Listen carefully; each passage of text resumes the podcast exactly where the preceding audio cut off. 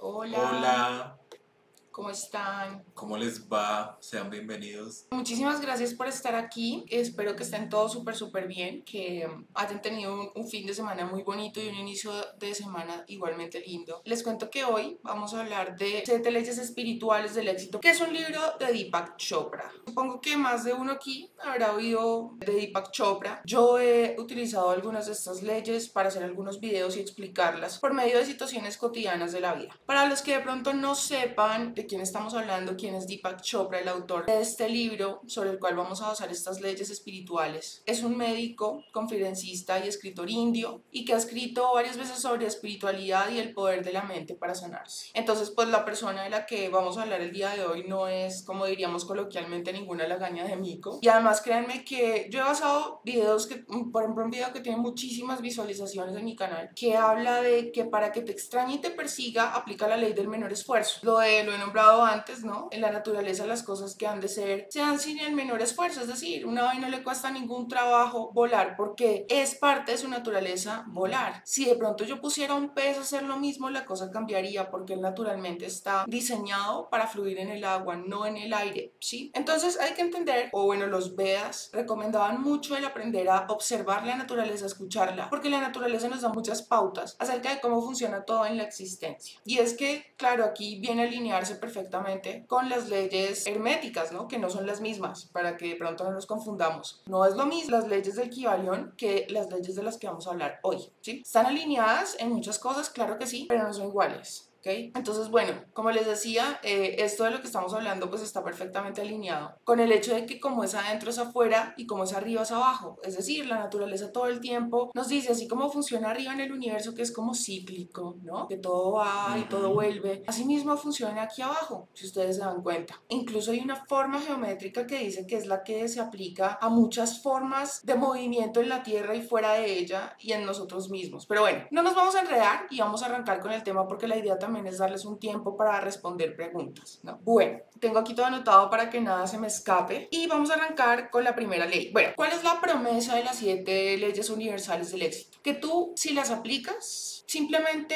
al saber y tener la confianza de que las has aplicado, tienes que desprenderte completamente de todo resultado y expectativa, sabiendo que cada cosa que tú necesites te va a llegar. Si el día de mañana tú necesitas pagar algún servicio público, vas a tener. Si tú sabes que estás empleando las leyes, las aplicas todo el tiempo y tal vez terminaste la universidad y tienes como ese miedo de qué voy a hacer con mi vida, el país está un poco caótico, Latinoamérica en general lo está. Y pues es normal que vengan como estos miedos, ¿no? ¿Qué voy a hacer ahora yo con mi vida? O yo veo que este trabajo no va para mucho más, ¿qué va a pasar conmigo? Si yo estoy aplicando las leyes, yo puedo tener tranquilidad y confianza en que el universo me va a proveer de todo lo que yo necesito. Simplemente debo confiar en la suprema sabiduría de ese universo, ¿sí? Entonces, esa es la promesa de las siete leyes. Hay personas, por ejemplo, que aplican esto como si fuera una novena. Entonces, por ejemplo, como te digo, o sea, es importante emplearlas, aplicarlas en absolutamente todo momento, a partir de este momento, ¿sí? Pero digamos que hay personas que practican ciertas actividades para aplicar cada ley dependiendo de, de un día de la semana y así manifestar un deseo en específico. Pero vamos a proceder a explicar las leyes porque como les digo, la idea es aplicarlas en todo momento, en todo momento, para que de ese modo pues nuestra vida fluya de una manera armónica, ¿sí? Arranquemos con la primera, es bastante, entonces tengo aquí mis notas para que nada se me vaya a escapar. La primera es la ley de la potencialidad pura, que nos habla de que todo en el universo es pura incertidumbre. Realmente si tú te das cuenta es difícil tener certeza de lo que va a pasar inclusive en media hora. Nosotros estamos aquí y se supone que aquí estaremos hora y media más o menos hablando con ustedes. Sin embargo, en 40 o 50 minutos podría suceder que, no sé,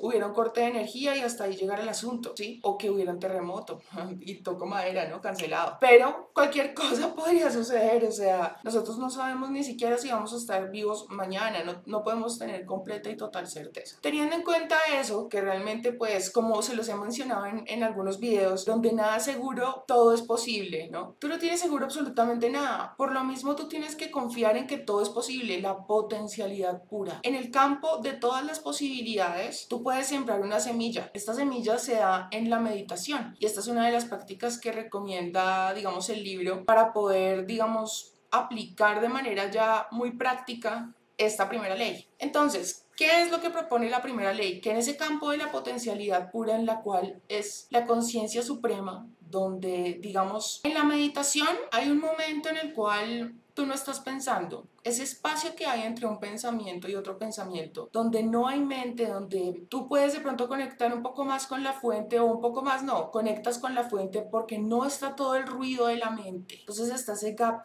entre un pensamiento y otro. Cuanto tú más medites, cuanto hagas más de esto un hábito, cuanto más tú, digamos, inviertas energía, por decirlo de alguna manera, o tiempo en esto, mayor será el espacio que habrá entre un pensamiento y otro. Y por lo mismo, ese campo se magnifica. En ese campo de la potencialidad pura, en la meditación, es que tú tratas, o tratas no, tienes la intención que quieres sembrar. Ya hemos hablado antes de la importancia de evaluar cuál es la raíz de esa intención que yo estoy sembrando. La intención puede ser una visualización, un pensamiento, una vibración, ¿no? Por ejemplo, muchas veces yo puedo tener el deseo muy profundo en mi corazón de ayudar a mi familia, por ejemplo, y tal vez no lo tengo claro, no sé bien cómo, pero lo que sí sé es que es un deseo genuino de mi corazón. Entonces, a veces aunque no tengamos muy claro la manera, ¿no? El cómo, lo que sí podemos tener muy claro es el qué, cómo me voy a sentir. En el momento que yo pudiera ayudar a mi familia, probablemente me llenaría de paz, probablemente me sentiría muy alegre de ver a esas personas que yo amo alegres también, tranquilos, de pronto plenos porque tienen la posibilidad de alcanzar más cosas, de tener una vida más digna, en fin, conectar con esa emoción. Y de eso es de lo que se trata esta primera ley, que recordemos que todo es incertidumbre, que lo máximo que nosotros podemos hacer es sembrar intenciones, vibrar en,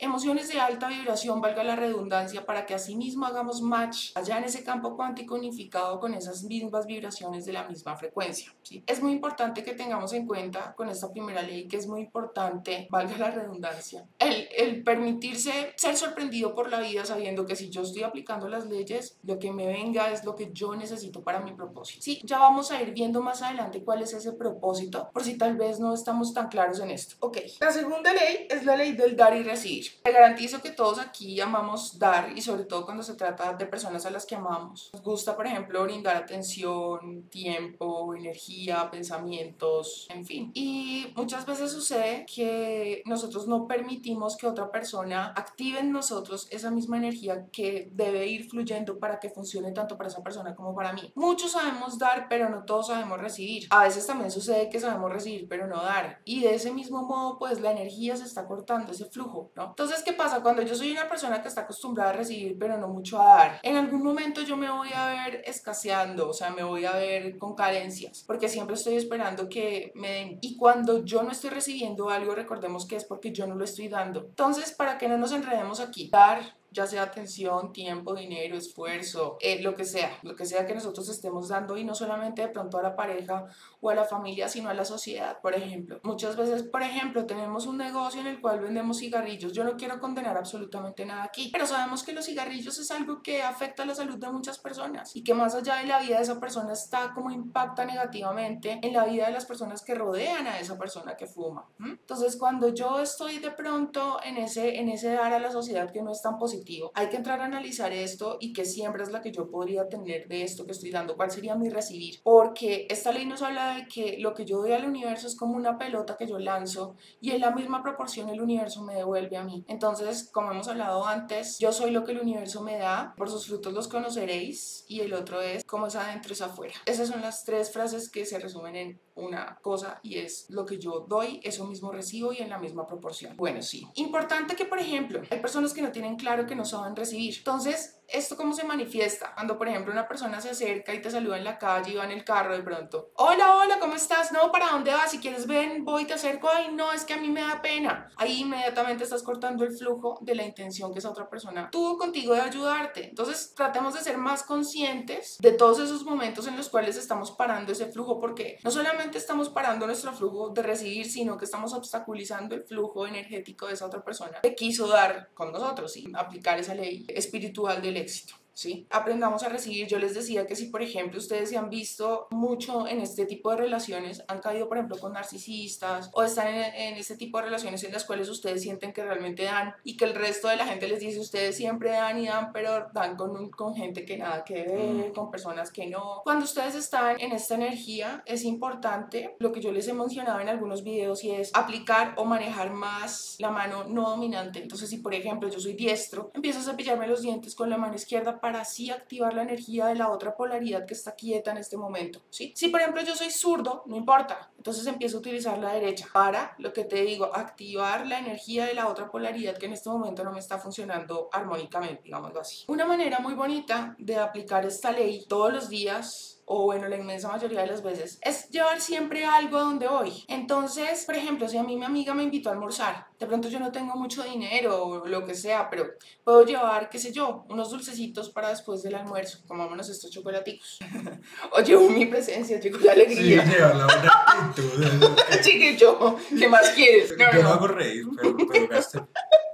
No, no, en serio, o sea, la idea sería llevar algo que sea bonito, por ejemplo, si podemos, pues lo que nazca de tu corazón, si de pronto en tu intención está, no, pues yo quiero llevarle el vino y es el vino porque quiero que brindemos y mejor dicho, pues lo llevas, todo está en la intención que tú quieras sembrar. En el campo cuántico no se tiene tanto en cuenta el precio o el valor que tú hayas invertido en, plata, puedes en dinero para comprar ese detalle. Aquí, si yo, por ejemplo, no estoy yendo donde un amigo o un familiar, sino que voy todos los días a mi trabajo o a la universidad o algo así, aunque pues ahora que estamos en cuarentena, supongo que más de uno no tiene que, que cumplir con la asistencia en ninguna parte, pero en condiciones normales, si por ejemplo yo tengo que ir al trabajo o a la universidad, pues llevo buenas palabras para las personas que me rodeen. Por ejemplo, hoy me voy a proponer que con cada persona que yo me encuentre, le voy a decir algo bueno o bonito que vean ella hoy. Y no se trata de ser hipócritas ni lo que llaman aquí lambones, ¿no? El amenzuela, no. Pero sí se trata como de, oye, hoy te voy a dar una palabra amable, porque por lo general nos encontramos es todo lo contrario. Si vamos en el tráfico es una sola peleadera con todo el mundo. A veces en los noticieros lo único que se ve es conflicto, en la televisión lo mismo, En la calle. En la calle. La gente es supremamente agresiva a veces. y sobre todo con las personas que manejan, hay que llevar siempre esa intención como de dar algo, ¿no? Entonces, que voy a llevar una palabra bonita, hoy le voy a decir algo bonito a cinco personas con las que me encuentre. Hoy doy mi atención y miren que esto, no sé, esto se puede decir muy fácil, pero realmente nosotros no estamos tan acostumbrados a brindar atención. Y si ustedes se ponen a pensar, esto es algo que engancha muchísimo muchísimo a una persona y yo se los digo por experiencia propia. Cuando me di cuenta de que era lo que me tenía tan pegada alguna vez una persona, yo me di cuenta, claro, si es que esta persona lo único que hace es escuchar y escuchar y escuchar y poner completo interés y atención en todo lo que yo le estoy diciendo. Y un deseo muy profundo de todo ser humano es ser comprendido. Entonces, cuando yo le brindo atención a una persona, lo estoy comprendiendo, lo estoy conociendo y eso engancha muchísimo. Y a veces, por no decir que la inmensa mayoría de las veces, estamos con una persona teniendo una conversación, pero realmente no estamos escuchando lo que esa persona está diciendo. Muchas veces como tenemos así como los afanes del día a día, estamos pensando en que se nos hizo tarde para ir a hacer tal cosa, ya no alcanzó a almorzar, en la noche tal cosa, me quedé pensando en la conversación que acabo de tener, tengo que llamar a Pepito, que no se me vaya a olvidar hacer tal cosa, comprar tal otra. O si no, cuando estamos hablando de pronto ya sentados y, y en plan de conversación, estamos esperando que la otra persona se calle para empezar a hablar nosotros. A veces estamos esperando que se calle para empezar a hablar nosotros porque cada quien tiene ese deseo muy arraigado de ser comprendido, de ser escuchado, de ser digno de atención. Y si ustedes se dan cuenta, el negocio de hoy en día es la atención. En Facebook, por ejemplo, si tú logras tener una audiencia muy amplia, pues quiere decir que tú has ganado la atención de esas personas. El hecho de que ustedes estén aquí en este momento escuchándome es porque yo me he ganado de alguna manera el honor de tenerlos aquí, que me regalen un poco de su tiempo y que yo pueda tener atención de parte de ustedes. Y cuanta más atención tiene una persona, pues más lucrativo es su negocio. Ya sea una serie en Netflix, ya sea un cantante o un actor, ya sea una película, ya sea una saga de libros, ya sí. Cuanta más atención logre despertar esa persona, más, digamos, lucrativa será percibida por el mercado, más eh, exitosa será esa página más exitoso será ese canal, más exitosa será esa persona como marca personal. Entonces, la atención es una cosa valiosísima que podemos entregar y que realmente si nos ponemos a ver no nos cuesta nada. Simplemente hoy me voy a olvidar de mí y de las cosas que tengo que hacer. Me voy a poner a escuchar a esta persona, pero de verdad, cada cosa que me diga la voy a escuchar como si fuera algo que me estuviera pasando a mí. Con que tú lo hagas con una sola persona un día, te vas a dar cuenta de la diferencia y vas a empezar a aplicar esto en automático. Entonces, hoy, por ejemplo, decido que eh, en, en, mi, en la aplicación de mi ley del dar y recibir, pues voy a ir por la calle. Un ejercicio súper lindo que no recuerdo si nombré aquí, hablamos de eso acá en las transmisiones. Sé que sí hice un video sobre eso y es algo súper lindo y es sembrar un milagro. ¿Cómo se siembra un milagro? Por ejemplo, tú sabes que hay una persona que vende dulces en la calle y tú sabes como el sector en el que suele trabajar y los horarios en los que está ahí parado o parada la persona vendiendo eso. O tú conoces a esa señora del aseo que viene y trabaja y de pronto tiene necesidad capacidades, en fin. Tú sin que esa persona sepa, vas a meterle en el bolsillo un billete de alguna, bueno, dentro de la medida de tus posibilidades, ¿no? Y la idea es que esa persona no sepa de dónde vino ese billete. Algo muy bonito, por ejemplo, es dejar tirado el billete si es que se dan las circunstancias, ¿no? Claro, dejas el billete ahí y la idea es que esa persona se lo encuentre y que no tenga quien devolvérselo, ¿no? Claro, y que esa persona no sepa de dónde vino ese billete, por decírtelo de alguna manera. Hacerle una consignación, una transferencia y que no sepa de dónde vino. En fin, lo cierto es que cuando a una persona le pasan cosas así, empieza a creer que los milagros existen porque se encontró ese dinero. ¿sí? Entonces tú estás sembrando ahí un milagro, estás haciendo que esa persona crea en, en dichos milagros, estás haciendo una siembra de puro y físico amor. Imagínate la siembra que tú vas a tener. Y lo mejor es que no lo haces desde el ego, porque esa persona nunca va a saber que fuiste tú. Entonces, esta es una siembra que les digo, es una cosa mágica y poderosísima y es una de las maneras en las que yo he aplicado esta ley de Deepak Chopra y que pues realmente hace la diferencia en la vida de uno en el día a día. Se los digo con toda honestidad. Muy importante, empecemos a utilizar la mano no dominante para activar la energía del recibir también, como para tener equilibradas las dos, ¿no? Las dos polaridades, el dar y el recibir, porque una no funciona sin la otra. Listo, la tercera es la ley de, la, de causa y efecto. Entonces, bueno, bien, esta ley nos dice que para poderla aplicar una manera práctica es estar muy consciente apenas yo abro los ojos y saber elegir, tener el poder de elegir mi primer pensamiento. Miren, yo les garantizo, y porque lo he vivido cualquier cantidad de veces, cuando uno, por ejemplo, está entusado, está viviendo un despecho, uno abre los ojos e inmediatamente, eso es en cuestión de segundos, viene como ese dolorcito aquí, que viene como todo esto aquí, de la tusa, ¿no? De otro día más, ya recordé que este va a ser otro día en el cual de pronto no me voy a sentir tan chévere porque esta persona, ¿no? Entonces, por ejemplo, si yo soy completamente consciente de que me acabo de despertar y que según sea mi vibración inicial va a ser el resto de la vibración de mi día, entonces yo soy consciente y digo, no, Mi primer pensamiento es gracias porque pude abrir los ojos, tengo salud, tengo la posibilidad y las capacidades y el tiempo de ir y hacer lo que tengo que hacer para alcanzar mis metas, para que esta vida que yo tengo sea digna de haber sido vivida. ¿Sí? Para que el día de mañana yo pueda tener diferentes momentos en los que yo diga, por este momento valió la pena haber nacido. Ya sea, logré mi carrera, logré escribir un libro, logré conocer tal parte del mundo, logré darle a mi familia, a mi mamá, tal cosa, tal otra. Lo que sea que tú quieras lograr, por lo cual tú creas que tiene un gran significado tu,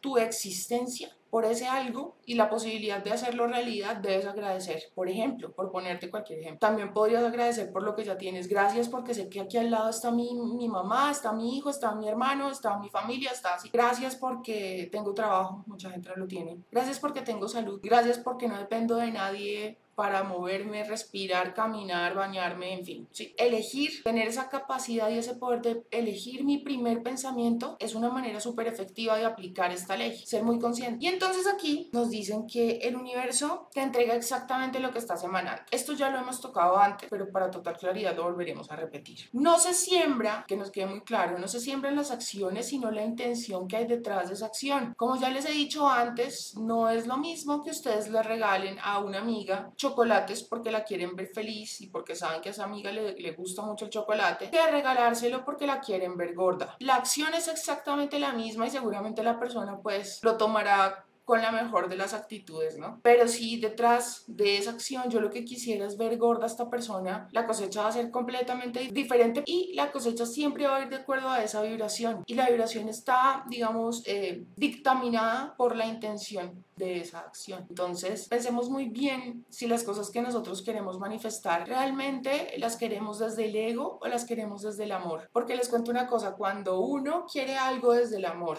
y aparte de eso, ese algo que yo quiero también beneficia a otros, el universo como que confabula y se potencializa la, como la energía y se acelera el proceso de manifestación. Por ponerte un ejemplo, supongamos que yo quiero ser gerente de una empresa. Tal vez ese no sea tu deseo, pero tú lo vas a acomodar a tu vida, a tus propios a tus propias expectativas, digámoslo así, a tu propio proyecto de vida. Entonces, yo quiero ser gerente de una multinacional porque yo estudié administración de empresas y ese es mi sueño. Pero me gustaría que la empresa en la que yo trabaje, la empresa que yo dirija, sea una empresa que trabaje en pro de los niños, por ejemplo, que no tienen padres, del adulto mayor desprotegido, de los animales que están por ahí sufriendo y aguantando hambre y malos tratos. Algo que impacte positivamente a la humanidad, a la naturaleza, en este caso si yo quiero beneficiar a los animales animales o quiero preservar el medio ambiente y recordemos que la naturaleza es Dios mismo. De la manera que yo trate la naturaleza, que es los recursos no renovables, por ejemplo, el agua, los animales, las plantas, sí. En la medida que yo procure no malograr mi planeta a sí mismo, yo estoy sembrando y estoy interactuando con Dios. Entonces hay que tener mucho cuidado con eso, con cómo yo trato a los animales, cómo trato la naturaleza, las plantas. Y a los demás también. No, claro, obviamente, claro. Entonces, con la ley de la causa y el efecto, es muy importante tener presente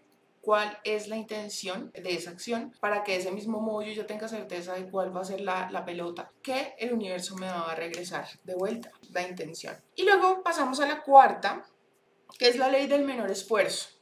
Y muchas veces la gente confunde la ley del menor esfuerzo con la mediocridad, la resignación, el esperar que todo me caiga del cielo. No. Y aquí hay algo que quiero que quede súper claro y que lo apliquen para, para siempre. En esta vida es importante aplicar la ley de los tres intentos. Entonces, intenté con este trabajo, con esta relación, con este producto, porque es que esto va desde lo más relevante hasta lo más irrelevante. ¿sí? Voy a darle la oportunidad tres veces a este producto, voy a darle la oportunidad tres veces a este alimento, a ver si es que me cae mal. Voy a darle la oportunidad tres veces a esta relación, a lo que sea. Si después de tres intentos tú ves que no, es porque no. Y entonces ahí lo que tú estás haciendo digamos, para ponerlo a manera de alegoría, es ir contra la corriente, es nadar contra la corriente, porque Recordemos que en la naturaleza, como les decía al principio de la transmisión, las cosas que han de ser se dan. Y era como lo que yo les decía de los Vedas. Aprende a escuchar la naturaleza. ¿Por qué? Porque como es arriba es abajo. Y en la naturaleza nos muestran todo el tiempo cómo funciona todo. Si tú siembras una pera, no vas a cosechar una manzana. Así como si tú este, siembras una intención basada en el ego, no vas a tener una cosecha que sea armónica para ti. En otras oportunidades les he dicho que siempre que uno tiene una acción y siembra desde el ego, al final el resultado siempre va a ser una experiencia desagradable porque esta experiencia nos va a permitir soltar, desapegarnos, dejar de querer tener el control sobre algo. Y si estamos deseando desde el ego, sin duda alguna hay un aprendizaje. Y el aprendizaje pues viene por medio del dolor por lo general, ¿no? Por lo general dejando claro que es importante hacer pues, la ley de los tres intentos. No tratemos de forzar algo porque creemos que si no lo hacemos, a ver, muchas veces la gente se empecina en decir, pero es que si yo suelto esto que tanto deseo aquí, entonces yo qué se supone que voy a alcanzar en la vida? Si no estoy luchando por esto que yo realmente deseo tanto, entonces será que no, no, no, no tengo la madera para alcanzar las cosas, o sea, como que me siento me siento mediocre y me siento negligente al no hacer más por esto que yo realmente quiero que se manifieste. Y pasa mucho con las personas, con las relaciones, con los trabajos. Pero si tú ya hiciste los tres intentos y dijiste que no, fluye y permite que el universo te sorprenda. Si tú estás aplicando estas leyes, te recuerdo, tú simplemente debes fluir y dejar que te sorprendan.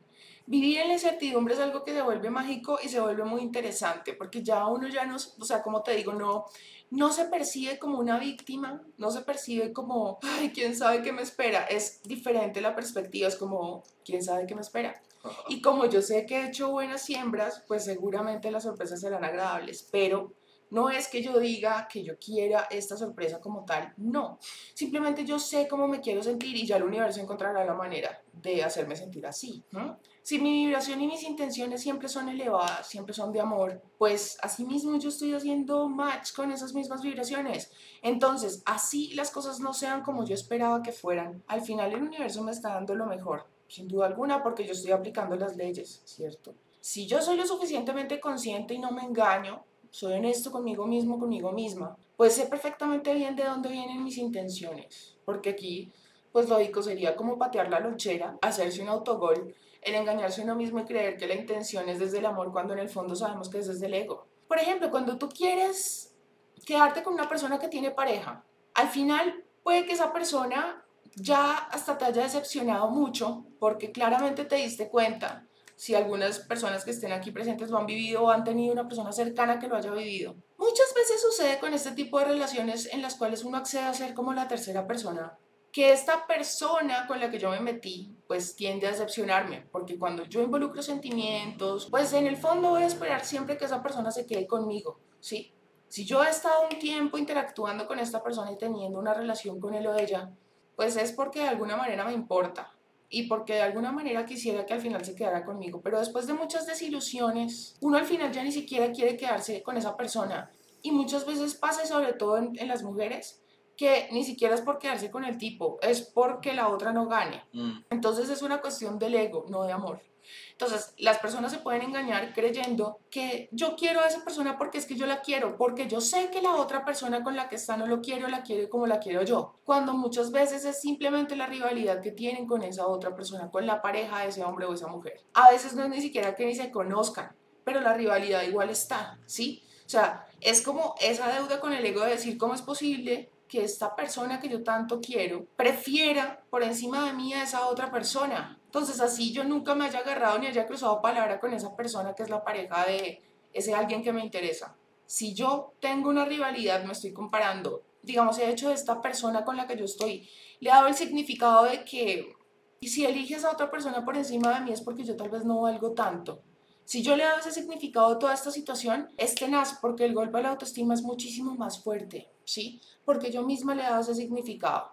Entonces, en el momento que ese alguien decida quedarse con su pareja y no conmigo, yo voy a interpretar inmediatamente que yo no soy suficiente y que valgo menos que esa otra persona. Y mi ego se va a quedar con la deuda de pensar que alguien es mejor que yo, que no soy suficiente y seguimos como en esa vibra. Por eso muchas veces pasa que una vez una persona empieza a meterse con un tipo casado, por ejemplo, o un hombre con mujeres casadas, como que todo lo que atrae sigue siendo igual, como que la niña o la mujer sigue atrayendo todo el tiempo hombres casados y eso es lo que le llega. Y lo mismo pasa con los hombres, como que no salen de ese como de ese gremio, de ese, Ese target. círculo. Ujú. Entonces, pensemos muy bien con quién nos metemos, la intención, todo eso. Entonces, aprendamos a escuchar la naturaleza y fluyamos, dice la ley del menor esfuerzo. Quinta, la ley de la intención y el deseo. Como te decía antes, lo que importa es la intención. Cuanto más abundante yo me siento, menos cosas deseo. Y en la medida que yo no deseo cosas, no genero apegos. Y si no genero apegos, no vibro en el miedo. Pero una persona se va a sentir más satisfecha cuando es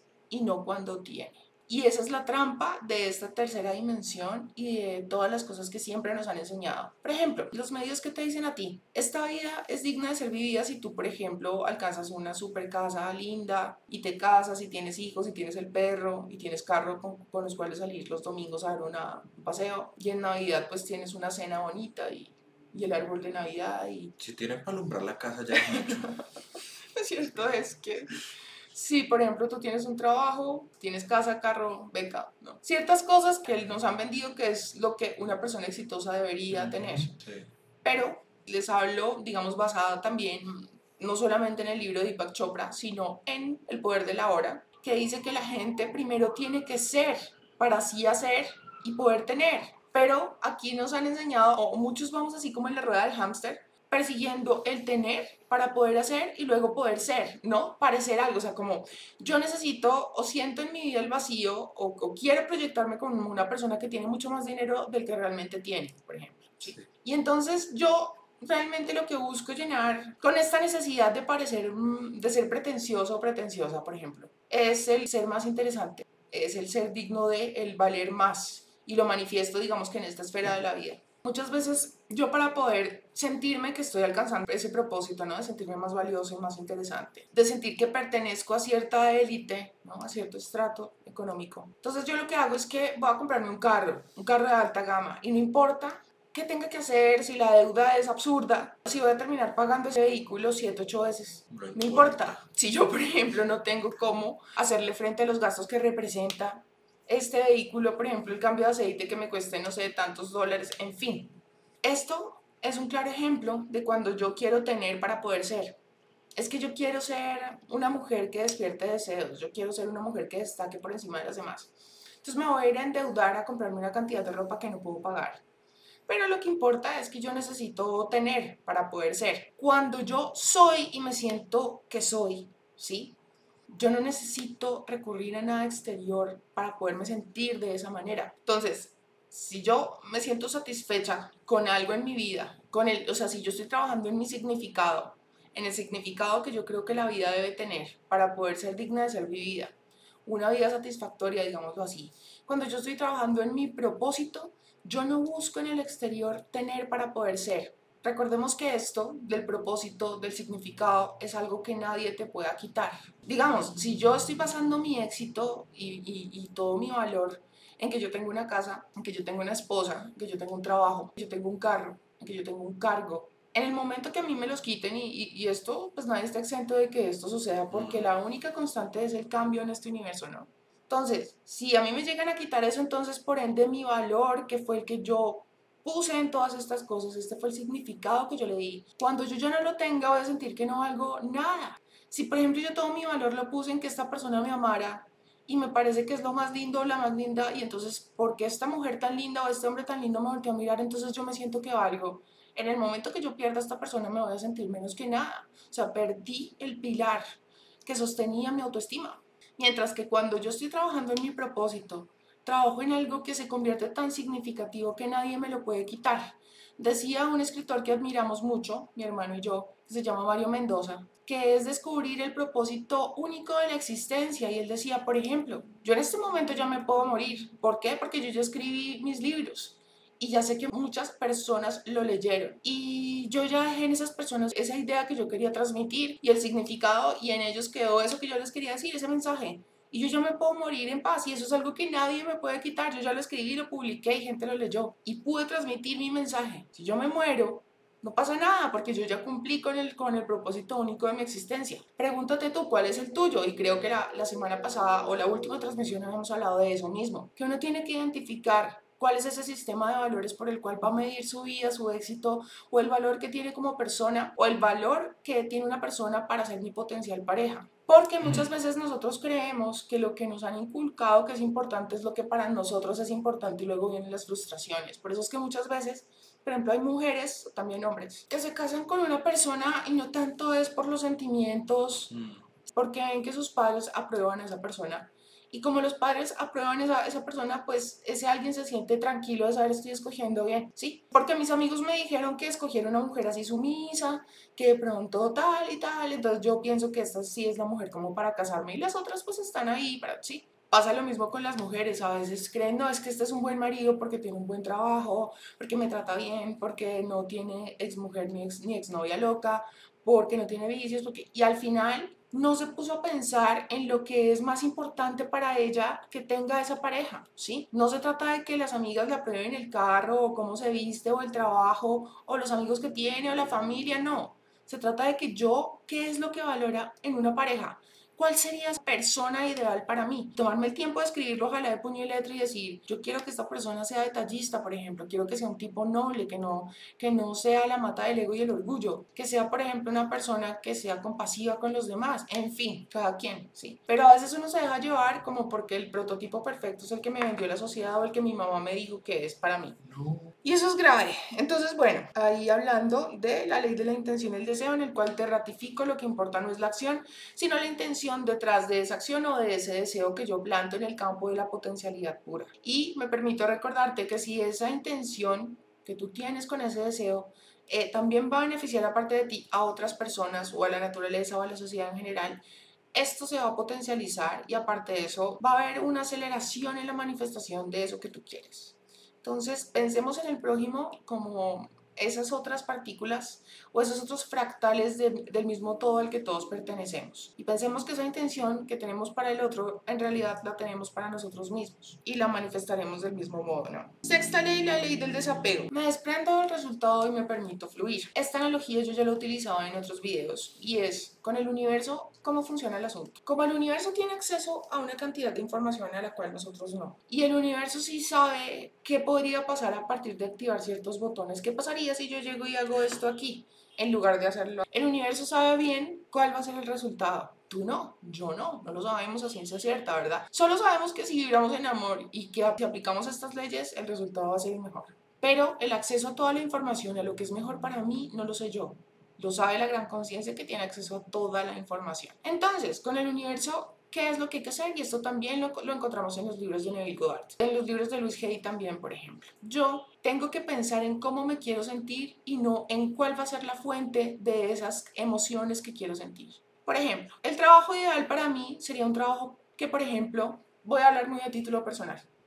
Que yo para llegar a mi trabajo no tuviera que pasar por un suplicio. Es decir, tener que ir hasta el Transmilenio todos los días y meterme en un montón, un montón de gente y tener que luchar para poder subirme subir el que pasa a las 6 y 50, porque ya el que pasa a las 7 y 5 me hace llegar tarde al trabajo, por ejemplo. ¿Sí? El saber, por ejemplo, que yo cuando vaya a mi trabajo, antes de llegar ya he tenido que pasar por una cantidad de molestias, es complejo. El saber, por ejemplo, que yo voy a salir ahora a pico y que me voy a tener que enfrentar a otra terapia de ese mismo calibre para devolverme a mi casa, otro fastidio de estos, es algo que le quita armonía al asunto. ¿sí? Y Entonces, es todos los días. Exacto. Entonces, quisiera un trabajo, por ejemplo, que el, tanto el ir como el llegar a mi casa fueran un placer, un deleite para mí, que ojalá yo pudiera pasar todos los días y tuviera el caldo de ojo, por ejemplo, y ver todo un reguero de tipos de vivir, ¿sí? que por ejemplo de camino me quede unas flores y yo las pueda ver y no sé qué, que de camino me quede, por ejemplo, perfecto, porque lo de hacer la comida o la cena y me queda perfecto, ¿sí? Un trabajo ideal para mí sería donde yo tuviera dos horas de almuerzo, por ejemplo un trabajo ideal para mí sería donde me dieran tres semanas de vacaciones, cuatro, cinco, dos meses, no sé. Un trabajo ideal para mí sería donde yo me gané, y hay que ser muy específicos, no sé, donde yo me gané 20 mil dólares, 30 mil dólares, 50 mil dólares. Y si depende de ti, no escatimes en eso, porque este valor que tú pongas, por ejemplo, en tu mente, es el valor que tú crees que merece lo que tú estás entregándole al mundo. Entonces piénsalo, porque cuanto más alto pongas ese valor, así mismo es el valor que tú percibes que tiene eso que tú estás aportando. No escatimes, no seas tacaño contigo mismo o contigo misma y ponte el sueldo que tú quisieras tener 50 mil dólares. Además, esto no es ni siquiera avaricia ni es egoísmo, porque en la medida que tú estés bien y que estés ganando suficiente dinero, asimismo puedes impactar positivamente la vida de todas las personas que te rodean y no necesariamente amigos y familia, también de otras personas porque puedes generar empleo, porque puedes bendecir a otros. ¿sí? Si tú estás mal, ¿cómo vas a poder dar de lo que no eres, de lo que no tienes? ¿Mm? Entonces, es muy importante pensar en esas cosas que yo quiero que el universo me proporcione, pero desprendiéndome del resultado. Yo le digo, yo quiero que, que, mi, que el amor de mi vida, por ejemplo, sea un hombre que sea así, que sea así, que me haga sentir tal, que sea un buen conversador, por ejemplo, que le encante consentirme, que le encante cocinarme, que le encante escucharme, que le encante bailar, por ejemplo, a los que les gusta bailar, que le encante la gastronomía, que le encante el vino, que le encante viajar, que le, sí, que le gusten, por ejemplo, los deportes extremos, porque a mí me encantan y nunca he conocido una persona que comparta conmigo esa afición. Que yo quisiera que esa persona, no sé, tenga una familia con la cual se pueda llevar muy bien mi familia y de pronto mi mamá y la mamá de él sean mejores amigas.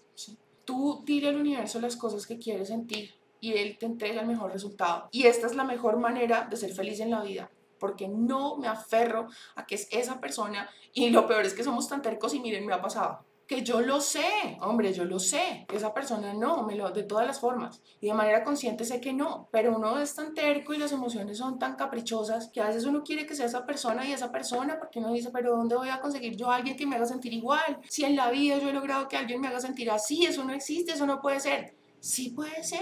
Y así como Después de un tiempo llegó otra persona y ya ni te acuerdas de ese otro por el cual te rasgabas las vestiduras. Y eso es así, a veces uno hace mucho drama y no le permite a la vida sorprenderlo y, y darse cuenta de que siempre si uno está evolucionando a sí mismo, las cosas que vienen a uno han evolucionado, son mejores aún, ¿sí? En la medida que seas mejor y evoluciones, a sí mismo será lo que viene a tu vida. ¿Por qué? Porque como es adentro es afuera, porque yo soy lo que el universo me da y porque por sus frutos los, los conoceréis.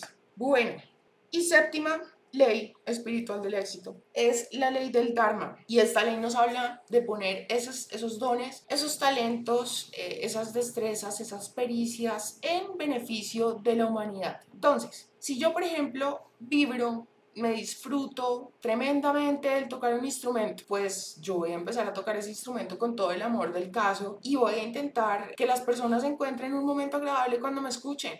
Y yo lo hago porque lo hago así no me paguen, porque para mí es un placer hacerlo, ¿sí? Que a mí me encanta cocinar. Entonces yo pongo al servicio de la humanidad este don que yo tengo para cocinar. Y habrá algo más grato que ir y comer algo y que esté delicioso. O sea, realmente esto es un don hermosísimo que pones en beneficio de la humanidad y te puedes lucrar de eso. Y lo más bonito de todo esto es que en la medida que yo pongo amor en esa actividad, así mismo estoy sembrando, ¿se acuerdan de ese campo de la potencialidad pura? Mi intención la estoy sembrando en algo que es tan bonito y yo lo disfruto así, yo disfruto haciéndolo y es el amor por esa actividad y el tiempo se me podía ir y pasar las horas y yo lo haría y asimismo va a ser la cosecha que yo reciba de esa siembra. Cuanto más amor, cuanto más disfrutable sea la actividad, asimismo vendrá a mí la cosecha.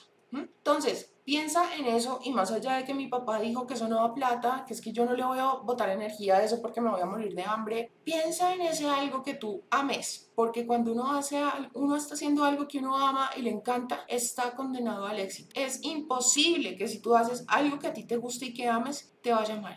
Ahora que claro, todo en esta vida tiene un proceso. Ustedes se dan cuenta que yo planto un árbol y el árbol no va a estar ya con todos sus frutos en dos días todo tiene su proceso, claro, y probablemente en este momento tú tengas que mantener un trabajo para poder desarrollar esa otra actividad que sí disfrutas, claro, pero en algún momento ese árbol te dará frutos, porque la intención que tú sembraste es desde el amor y no desde el ego. Desde el ego es meterle energía a un trabajo en el cual yo estoy porque me da plata, pero ¿dónde está el amor? ¿Dónde está la esencia? Entonces yo estoy haciendo esto para tener y no para ser, mientras que lo otro que yo hago por amor, lo estoy haciendo para ser y no para tener. Entonces, solamente cuando yo me permito ser para poder hacer, que en este caso sería tocar el instrumento, es que yo voy a poder tener. Pero cuando yo meto mi energía y mi intención en tener, en un trabajo que detesto, pero lo hago porque me da, entonces lo estoy haciendo para hacer, ¿para hacer qué? O sea, para poder de pronto tener un carro y eso realmente te hace feliz. No, porque al otro día tienes que ir a un trabajo de mierda que odias y detestas. Entonces, ¿qué, es, qué sentido tiene? ¿Sí? Y entonces ¿Cuál es la idea aquí? Más allá de que te convenga a ti, que claro, es a quien más le conviene. Pero también piensa en la siembra y en el impacto que estás teniendo en la humanidad, en el mundo que te rodea, en este mundo que viniste a habitar.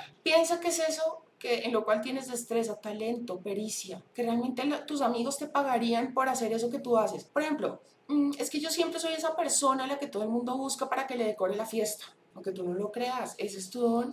Decora, decora interiores, eh, armoniza los espacios de la gente. El espacio en el que uno habita es una cosa preciosa y uno debería embellecerlo en la medida de sus posibilidades, lo más que pueda, ¿sí? Y si tú tienes ese don, eso me parece precioso. Mi don es hacer reír a la gente y seguro que mis amigos me pagarían para que yo fuera el alma de la fiesta y les hiciera reír a todos los invitados. Pues ponte en la tarea de hacerte tu propio stand-up. No sé, ¿sí? Pero cada quien sabe qué es eso que le fluye natural, ¿no? La ley del menor esfuerzo es que a mí me fluye, por ejemplo, ser chistosito. a mí me fluye, por ejemplo, la conversación con la gente, las personas, no sé, me tienen confianza y logro que hagan catarsis conmigo y siempre yo les doy una palabra y se sienten en paz, por ejemplo, eso, ¿sí? A mí me fluye de manera natural, por ejemplo, la plata. Yo negocio que pongo, negocio que me prospera. Entonces, por ejemplo, me voy a dedicar a asesorar a varios de mis amigos con, no sé, voy a abrir un curso para que las personas sepan en qué invertir, por ejemplo, porque me gusta mucho averiguar sobre negocios, sobre inversiones, sobre bitcoins, en fin, sí. Entonces, bótale tiempo a pensar cuál es ese propósito único de tu existencia, en ver si ese gran deseo que tú quieres manifestar realmente lo estás deseando desde el amor o desde el ego. Ponte a pensar si tú estás realmente activando la fuerza del dar y del recibir en la misma proporción, si, si tienes esas polaridades como equilibradas. Y muy importante, piensa cuáles son esos dones y talentos para que los pongas al servicio de la humanidad. Y asimismo, como tú ya vas a hacer, ¿cierto? Si yo estoy haciendo, es que esto quiero, quiero que quede súper claro. Si yo estoy haciendo algo por amor, porque lo quiero hacer y no estoy obligado o obligada a hacerlo, entonces yo lo estoy haciendo con amor. Por ende, yo lo estoy haciendo para ser. Y como la regla me dice que yo primero tengo que ser para poder hacer y así tener. Entonces, no te preocupes si viene el que sea a decirte, se va a morir de hambre con eso, no crea que esa vaina da plata, no, nada que ver, que decisión tan estúpida, nada. Uno tiene que vibrar en el propósito y cuando uno está vibrando en su propósito y tiene como prioridad el ser para luego hacer y luego tener, y no primero el tener para luego hacer y luego ser, ¿sí? Cuando yo me alineo con mi propósito, yo estoy condenado al éxito y es imposible que me vaya mal. Así diga el que quiera decir lo que sea, que diga esta misa, lo que sea, pero esto es una ley y les garantizo que se aplica. ¿Listo? Entonces, estas fueron las siete leyes espirituales del éxito que ahora son. Entonces, acá tenemos, ah, una mujer muy tesa que conocí gracias a Xiomara que se llama María Elvira Pombo. Busquen en YouTube, ella explica que si dejas eso que odias, vendrá lo que de verdad disfrutarás, pero haciéndolo sin miedo. Por ejemplo, si odias ese trabajo porque sigues ahí, no traerá fortuna ni abundancia ya que no, era, no eres feliz. Busca la forma de dejar ese trabajo sin miedo al dinero. Encontrarás la forma de poderte mantener, el universo te traerá abundancia. Totalmente de acuerdo. Y efectivamente María Elvira Pombo lo dice así. Lo cierto es que sí, ella, por ejemplo, creo que ella, antes de dedicarse a todo el cuento de Los Ángeles, ella trabajaba en el Citibank, ella creo que era la gerente a nivel Colombia de Citibank. Y pues claro, cuando ella dejó el trabajo, todo el mundo le decía, pero usted está loca, ¿cómo va a dejar ese trabajo en Citibank? Yo no sé qué. Pero ella sentía que el propósito de ella era otro. Y Fíjate. ¿no? y hoy en día la vieja ha escrito libros y todo el asunto y, y se le ve la felicidad. Uno oye hablar a María Elvira Pombo y ella se le nota lo feliz que es y lo realizada que se siente. Pero tan bacán. No, y además que la vieja emana hartísima paz, armonía, una energía tremenda. Dice, ¿cómo podemos superar las decisiones basadas en el ego? Mm, No entiendo bien tu pregunta. Bueno, yo ya les había mencionado en otra emisión, creo, que para uno estar seguro de que está tomando una decisión y que la intención no está basada en el ego, es hacerse estas tres preguntas. La primera, ¿este algo que yo quiero manifestar es algo que es bueno para mí, pero realmente bueno para mí? Porque es que si por ejemplo lo que yo quiero manifestar es la pareja de otra persona, Mm. y yo estoy saliendo con esa persona. Pues lógico que no es bueno para mí, porque una persona que yo conocí siendo infiel, pues, ¿quién me dice a mí que no va a ser infiel conmigo también? Ahora, he oído por ahí algo que a mí me parece que es muy cierto. Dios o el universo nunca te va a entregar el marido de otra, no va a querer para ti lo que ya es de alguien más. Y no es que una persona pertenezca a otra, no. Pero pues yo sé que en el momento que esa persona abandone a ese alguien, ese alguien va a sufrir. Entonces ahí viene la segunda pregunta, ¿es esto bueno por ejemplo, para mi entorno, para mi familia, para mis seres queridos. Si yo, por ejemplo, tengo hijos o tengo familiares y esta persona con la que yo al final me quedo viene a amargarme la vida porque pues es una persona infiel o no ha soltado del todo la relación que de pronto yo estoy presionando para que deje, pues obviamente mis familiares se van a ver afectados negativamente porque del mismo modo que yo te decía antes, que cuando a ti te va bien puedes impactar positivamente la vida de quienes te rodean. Así mismo sucede cuando no te va bien. Si tus familiares y tus seres queridos te ven sufriendo, pues ellos también se van a afectar por eso porque no te quieren ver sufrir y también se van a poner tristes, se van a poner mal. ¿sí? Si, si tú, por ejemplo, no puedes estar al 100% anímicamente para tus hijos o para tus hermanos o para las personas que de pronto de alguna manera pues se alimentan de ti de alguna manera, ¿sí? Pues tú no vas a estar al 100% porque vas a tener tu energía en algo que a la larga es tóxico para ti, que después te dejará un aprendizaje, sí, pero la idea sería darnos cuenta de eso que tenemos que aprender antes y no después de que ya tuvimos que pasar por todo ese, ese momento maluco, ¿no? Entonces, bueno, la primera pregunta es esto con toda honestidad, ¿no? ¿Es esto bueno, realmente bueno para mí? Lo segundo, si es bueno para mí, paso ese filtro. ¿Es esto bueno para mis seres queridos, para las personas que me rodean? Sí, sí. Pasamos a lo tercero. ¿Es esto bueno para la sociedad, para el planeta, para los animales, para la sociedad, para una tercera persona? Y en este caso, para esa tercera persona, que es la pareja de ese alguien que yo quiero manifestar, pues esa persona no la va a pasar nada bien, no es algo positivo para ese alguien y por lo mismo pues ya sé que mi decisión entonces está basada en el ego y no en el amor. Son tres preguntas que se puede uno hacer para saber que no está tomando decisiones basadas en el ego. Danicio, ¿qué opinan de usar ciertas técnicas para borrar recuerdos? Vi un video de PNL en el que se puede modificar o eliminar un recuerdo para que no duela tanto. Yo lo pruebo completamente. ¿Saben por qué? Porque si, por ejemplo, ese mal recuerdo es el detonante de una creencia limitante mía. Por ejemplo, yo tengo en mi, en mi memoria un recuerdo muy triste cuando en una Navidad, por ejemplo, mi papá pues se suponía que iba a llegar con los regalos. Esto me lo estoy inventando, ¿no? Y entonces supongamos que yo pensé que él iba a llegar con los regalos y resulta que no, llegó ebrio y llegó a golpearme a mí y a mi mamá y a mis hermanos y, no solamente no trajo nada, sino que arruinó toda, toda nuestra Navidad. Entonces esto me lleva a pensar que pues en la vida no pasan cosas buenas, que es mejor no esperar nada de nadie, que sí. Si por ejemplo yo chiquita o, o, chiquito, este, notaba que yo estaba con una persona mayor, pero esa persona siempre tenía su atención en el televisor o en el teléfono o en el periódico o en la revista, pero nunca me estaba poniendo atención, pues yo crezco sintiendo que no soy digno de atención. Y a pesar de que a nivel consciente yo pienso que lo que hablo es interesante, que no hablo bobadas, esa creencia a nivel inconsciente pues me lleva a verme envuelta o envuelto en situaciones y con personas que me hacen sentir que yo no soy digno de ser escuchado, de ser atendido. Entonces, si yo me doy cuenta de que tengo varios recuerdos así en los que me sentí completamente ignorado en mi infancia, pues yo le boto energía a esto, a este campo de la potencialidad pura del que les hablaba al principio. Ese momento de meditación en el cual yo tengo este gap del pensamiento, ¿no? Este espacio en el cual yo no tengo pensamientos ni ruido de la mente, ese espacio entre un pensamiento y otro pensamiento. Cuanto más yo medite, más largo será este espacio, este lapso entre un pensamiento y otro. Y es ahí donde yo puedo plantar esa semilla que me germinará en grandes, grandes frutos.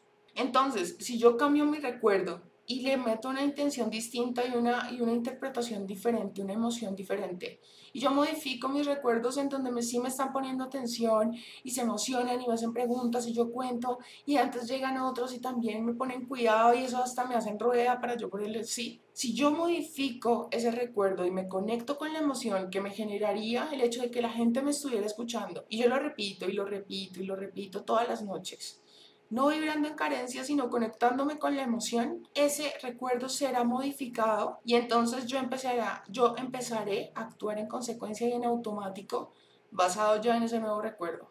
Entonces, así como en automático, yo iba por la vida creyendo que no era digno de ser atendido, de que me pusieran cuidado, ahora que yo modifique el recuerdo también en automático y sin yo tener que hacer nada más, la vida me va a mostrar esos momentos en los cuales me demuestran que yo sí soy digno de atención, que a mí sí me escuchan, que yo merezco ser atendido y ser escuchado, ¿sí? Entonces, sí, la PNL, los decretos, el conectar con la emoción y las palabras y la acción y el, y el meter, montarme en el video, pues, es lo que hace la diferencia y la magia. ¿Puedo borrar a una persona de esta forma? Pues tendrías tú que ponerte a modificar una cantidad de recuerdos con esa persona que te hayan marcado. Pero entonces en este caso, pues no, porque sería botarle más energía a una persona que si ya no está, ¿sí? O sea, diferente cuando se trata de los recuerdos de la infancia, porque obviamente pues son cosas que hoy en día te están afectando tu piloto automático, ¿no? Tu inconsciente. Pero cuando se trata ya de botarle energía a una persona que uno quiere olvidar, lo mejor realmente es hacerse consciente, muy, muy consciente de cada pensamiento que viene durante el día. Y que cada vez que viene un pensamiento acerca de esta persona,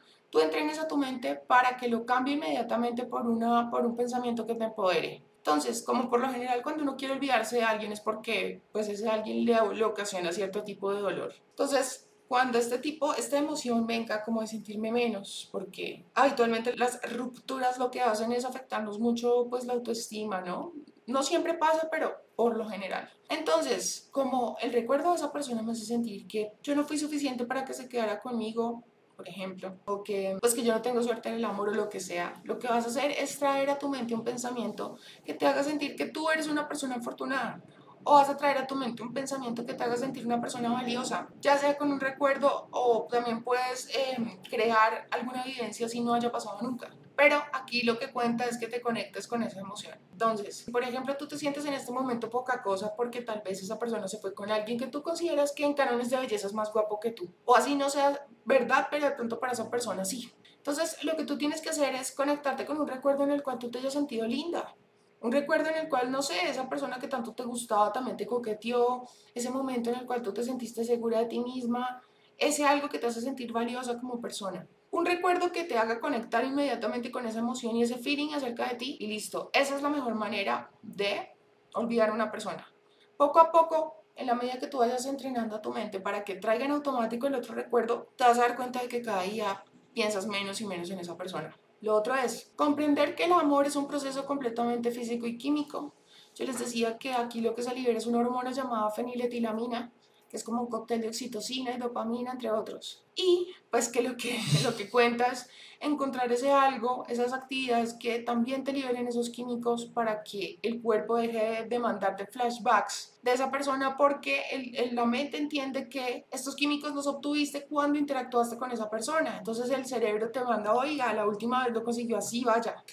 Así. de vuelta. Entonces, ¿qué video? Porque la idea es como encontrar una manera de proveerte a ti mismo o encontrar otras fuentes que te provean esos mismos químicos, ¿sí? Obvio, todo es un proceso, no te voy a decir que cuando lo encuentres pues va a ser de la noche a la mañana que te olvides, pero sumados, digamos, el concentrarte en tu proceso, en tu evolución, el trabajar en ti, el mejorarte como persona, el entrenar a tu mente para que traiga otro tipo de pensamiento, el de pronto traer a tu mente otras ideas, como por ejemplo hacer actividades nuevas, conocer nuevas personas, esto hace que en tu mente entre nueva información y entonces ya él tenga como otras cosas nuevas en las cuales pensar porque el cerebro es práctico. Entonces, los pensamientos de hoy, el 98% de los pensamientos de hoy fueron los mismos de ayer y los de, los de ayer, los de antes de ayer y así. Entonces, si tú le metes nueva información, él en automático va a empezar a pensar en otras cosas. Ayúdate de ese modo. Si así me montó una película en mi cabeza donde salgo con un chico y me lo imagino de tal forma y vibro en amor,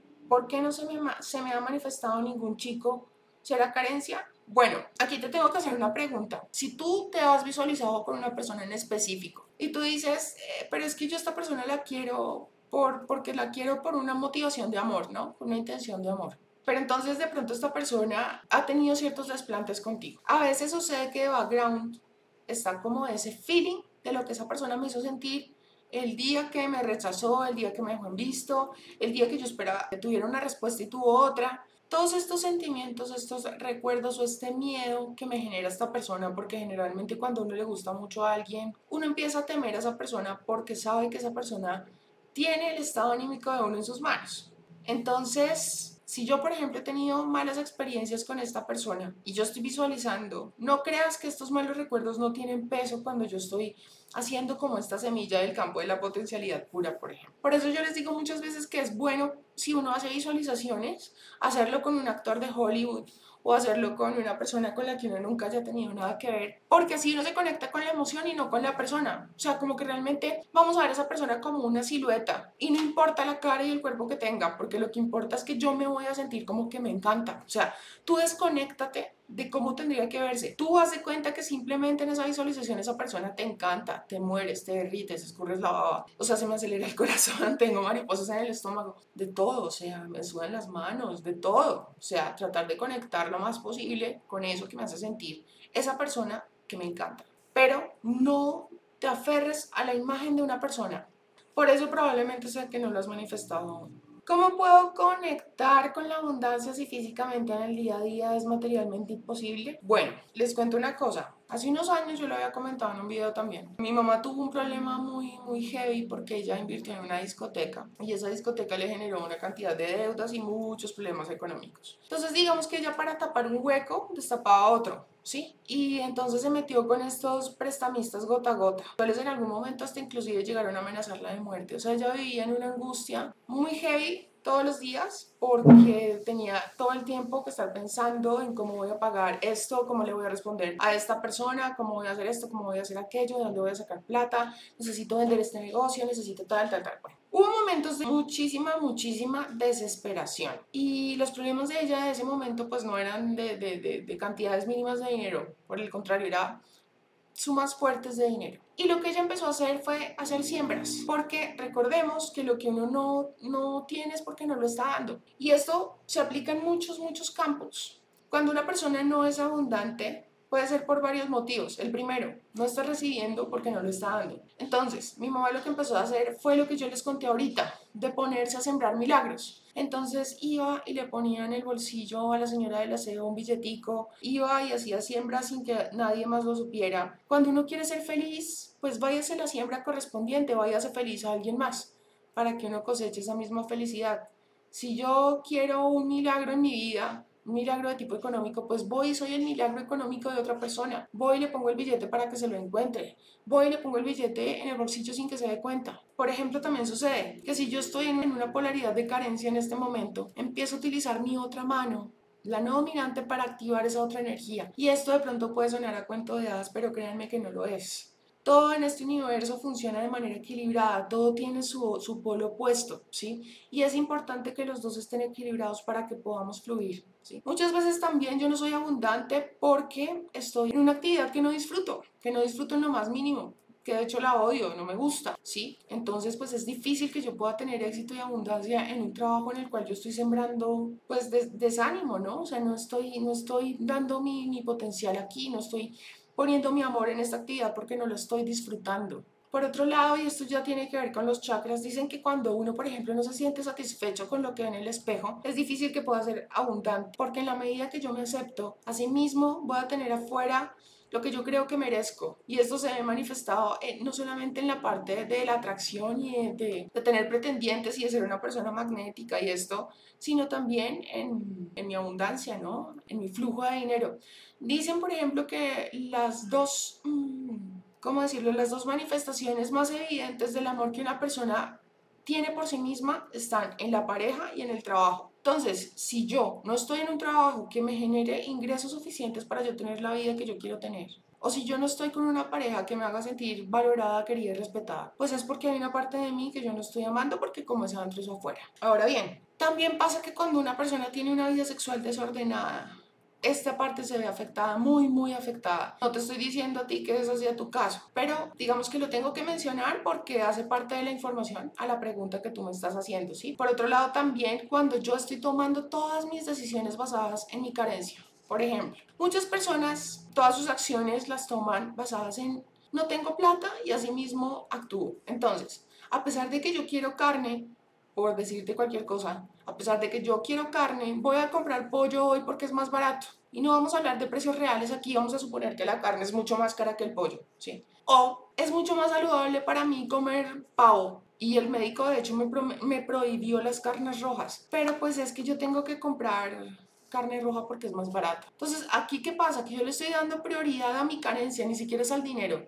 Estoy dando prioridad a mi carencia y estoy poniendo toda mi fe en que esa carencia está presente y seguirá manifiesta, porque si no, no estaría tomando esa decisión. A pesar de que yo sé que para mí es mejor cambiar la carne por el, por el pavo, yo prefiero seguir tomando la decisión de seguir comprando carne. Y la salud es un recurso no renovable en cuanto a que pues cada día que pasa realmente es un día menos. Y si yo no cuido de, de, mi salud, de mantener esa salud funcionando bien, pues realmente yo me estoy demostrando que no me quiero, que no valgo. Otra razón por la cual la plata muchas veces no fluye es porque yo la estoy invirtiendo en cosas que no son buenas siembras. Por ejemplo, yo recibo dinero y voy y lo malgasto, qué sé yo, en un casino. O yo recibo dinero y me lo gasto en trago. Y no se trata aquí de juzgar porque todos tenemos creencias limitantes, todos tenemos comportamientos de sombra, en fin. Simplemente te doy la información y pues la idea es que tú la utilices lo mejor posible, que te sea de utilidad. ¿sí? Em, si por ejemplo yo soy de los que recibo mi sueldo y me voy a ver a las chicas, ¿no? Al striptease y la vaina. Esas son cosas que igual no están siendo una buena siembra en cuanto a que no es algo que dignifique a una persona. Yo no juzgo nada, pero digamos que este tipo de, mm, de negocios, este tipo de lugares donde las mujeres de pronto hacen striptease y estas cosas, manejan energías que igual son muy baja vibración, ¿no? Claro, ahí los tipos que acudirán ahí lo que dejarán. Entonces, cuando yo, por ejemplo, estoy invirtiendo mi dinero en cosas que no edifican, que no están, digamos que, mm, sembrando positivamente o energéticamente eh, de una manera elevada en el universo, así mismo será la cosecha. Entonces, fíjate que ahí te di como varias pautas de lo que no podría estar funcionando bien en tu vida, ¿no? No tomes decisiones basadas en tu carencia que son las 11 de la noche y qué peligro, pero yo no cojo un taxi porque es que no, no, porque yo no tengo plata. ¿Y de qué te va a servir tener plata al otro día si de pronto te pasa algo esa noche? Entonces yo tengo que demostrarme cuánto valgo y en esos mínimos detalles está la diferencia. Voy a coger el taxi porque es que primero está mi seguridad, vale mucho más mi paz y mi seguridad que lo que me valga el taxi, ¿sí? Voy a comprar el bendito pollo porque primero está mi salud que lo que pueda costar el, el pavo o la carne, ¿sí? Aquí, ¿cuál es mi prioridad? Mi salud. ¿Cuál es mi prioridad? Mi seguridad. ¿Cuál es mi prioridad? Mi educación, ¿sí? A veces sucede, por ejemplo, que nos enseñaron a tener vocación de mártires. Entonces, ay, que yo quisiera pagarme este curso, por ejemplo, de cualquier cosa. Pero resulta que mi mamá quiere tal vaina y, no, pues mi mamita primero, mi viejita, no sé. Y a veces ella no está pidiendo una cosa que sea de primerísima necesidad. Y digamos que no es que esté mal que uno le ayude a la mamá, claro que no. Pero la prioridad de todo ser humano debe ser él mismo o ella misma. Entonces, si yo estaba aplazando y aplazando el hacer este curso, y yo sé que a la larga este curso va a ser, me va a hacer mucho bien y por ende a todos los que me rodean, porque tal vez esto me genere mayores ingresos, porque tal vez esto me ayude a ascender, porque me ayuda a aplicar a mejores trabajos, en fin, yo voy a poder darle a mi mamá muchísimo más de lo que me está pidiendo en este momento, pero aprendamos a no dejarnos para después, a llenarnos de motivos, a tener como esa vocación de mártir, de procurar el bienestar de los demás por encima del mío, dejarme para después. Sí, muchas personas, por ejemplo, ven algo que les gusta muchísimo, pero no lo compran aún teniendo la plata porque creen que esa plata les va a hacer falta más adelante. Y llega el final de mes y se dan cuenta de que no, de que sí lo hubieran podido comprar, pero les pudo más el miedo. Cuando yo vibro mucho tiempo en eso, eso es lo que se ve manifiesto en mi vida. Entonces ahí te di varias pautas, ¿no? A veces también sucede, algo que se me olvidado. Por ejemplo, si tú tuviste relaciones por mucho tiempo con una persona que solía tener muchas deudas, ¿sí? que viene como con esta vibra de que tengo una cantidad de deudas, en esa situación en la que estaba mi mamá, por ejemplo, que destapaba un hueco para tapar el otro, eh, que es una persona que siempre está en carencia, que está sin trabajo, que siempre se está quejando porque no tiene trabajo, y tú estuviste mucho tiempo compartiendo energía con esta persona, recordemos que atómicamente, tanto Daniel como yo estamos aquí compartiéndonos. ¿sí? Todo lo que hay aquí tiene unos átomos cada vez que respiramos, ¿sí?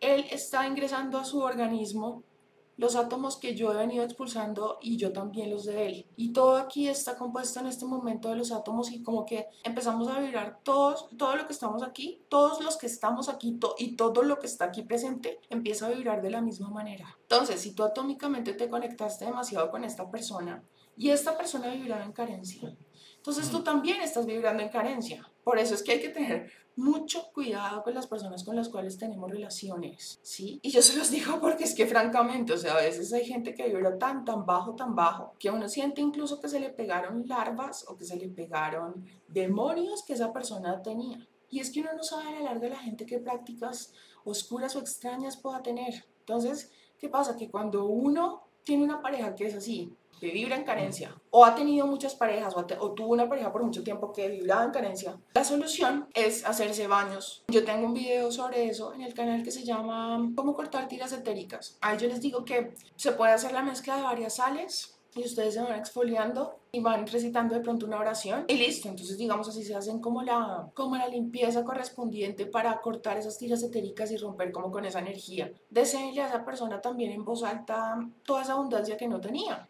Deseo que consigas ese, trabajo que, siempre he soñado, deseo que te sobre dinero para pagar tus, con tus, o cumplir con tus obligaciones, para hacer mercado, para ayudarle al que tienes que ayudar, para, en fin, ¿sí? En voz alta, en voz alta. Y si de pronto no tienes cómo conseguir que la sal rosa del Himalaya, que yo no sé qué, que no sé que simplemente con sal de mar, esta sal gruesa, la sal marina, y te exfolias de aquí para abajo.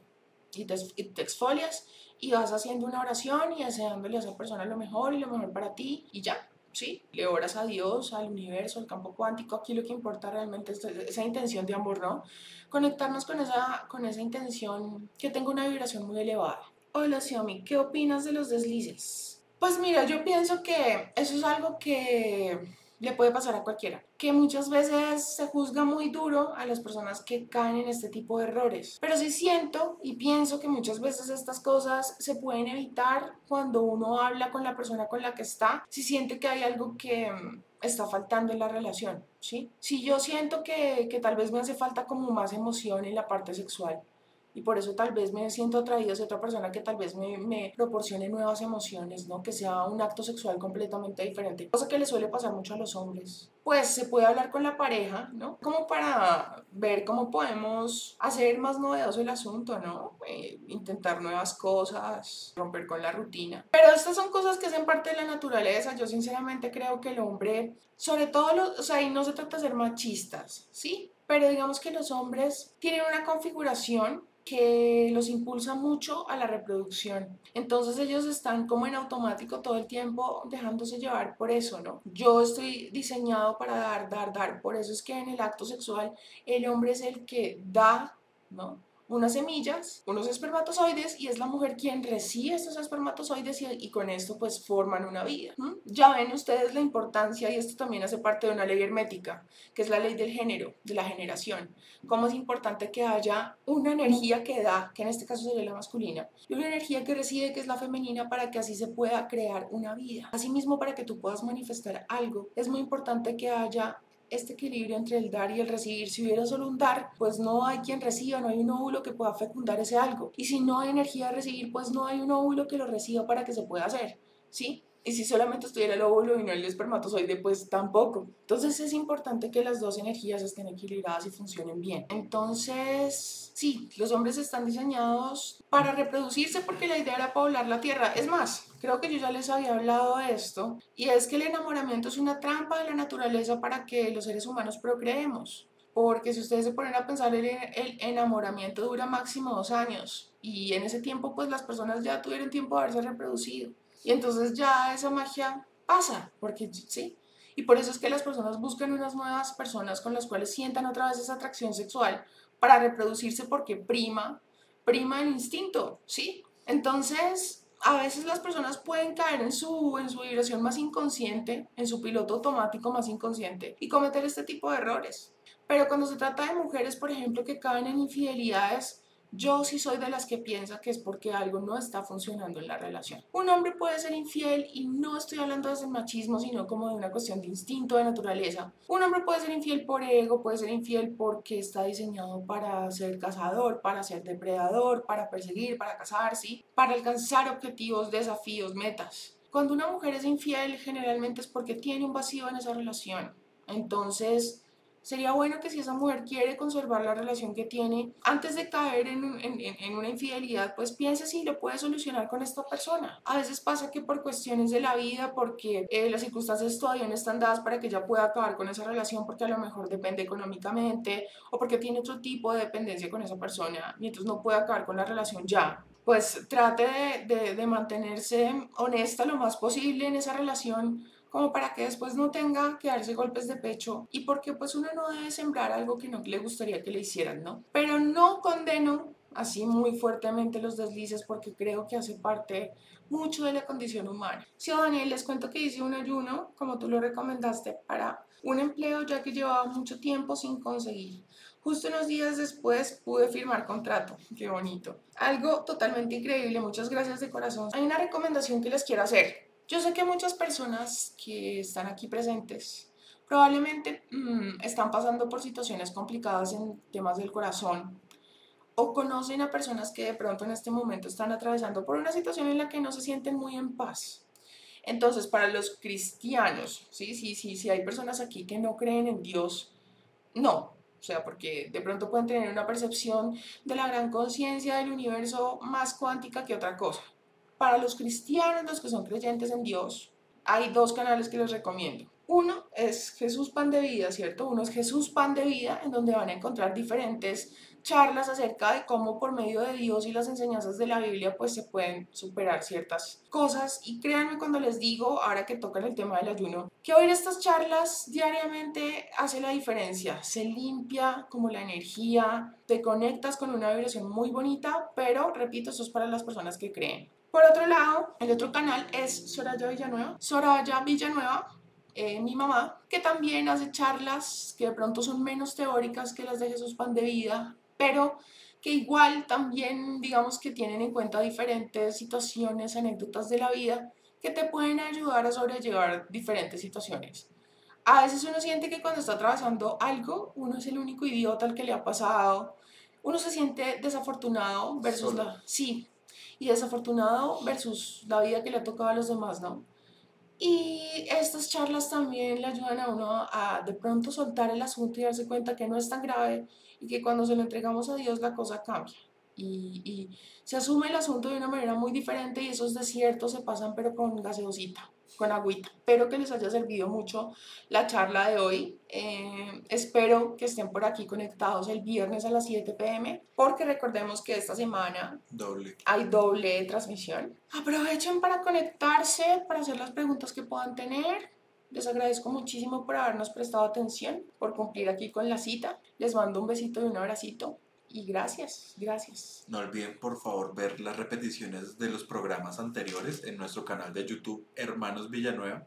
Pónganlo así todo pegado, que hay visto que a veces si uno le pone el espacio puede llevarlos a otro lado y por eso se les dificulta encontrarlo. O en Spotify también está el podcast Hermanos Villanueva. No siendo más, cuídense mucho, Dios los bendiga, que estén de maravilla. Besitos. Chao, besito. Muchas besitas.